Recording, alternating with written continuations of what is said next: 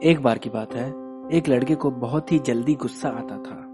तब उसके पिता ने उसको एक हथौड़ा दिया और कुछ कीलें दी और उससे कहा कि जब भी तुम्हें गुस्सा आए, तब तुम इन कीलों को उस लकड़ी पर ठोकना।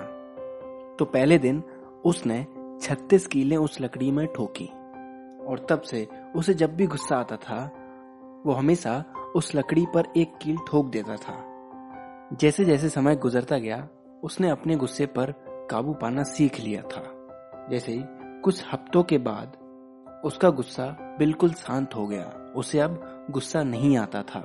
तो तब उसने अपने पिता को जाकर ये बात बताई। तब उन्होंने कहा, बहुत अच्छी बात है कि तुमने अपना गुस्सा कंट्रोल करना सीख लिया है।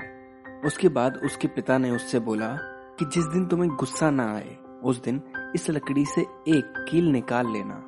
ऐसे करते करते धीरे धीरे उसने सारी कीलें निकाल ली। अब उसने ये बात जाकर अपने पिता को बताई। तब उसके पिता ने उसका हाथ पकड़ा और उस लकड़ी के पास लेकर गए।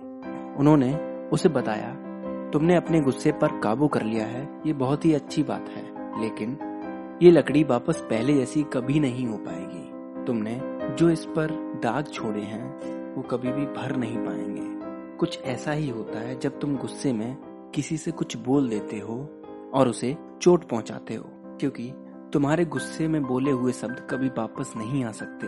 तो आप जब भी अगली बार गुस्से में हो तो कोशिश करें कि आप कुछ ना बोलें। जब आपका गुस्सा शांत हो जाए, तब उस बारे में बात करें।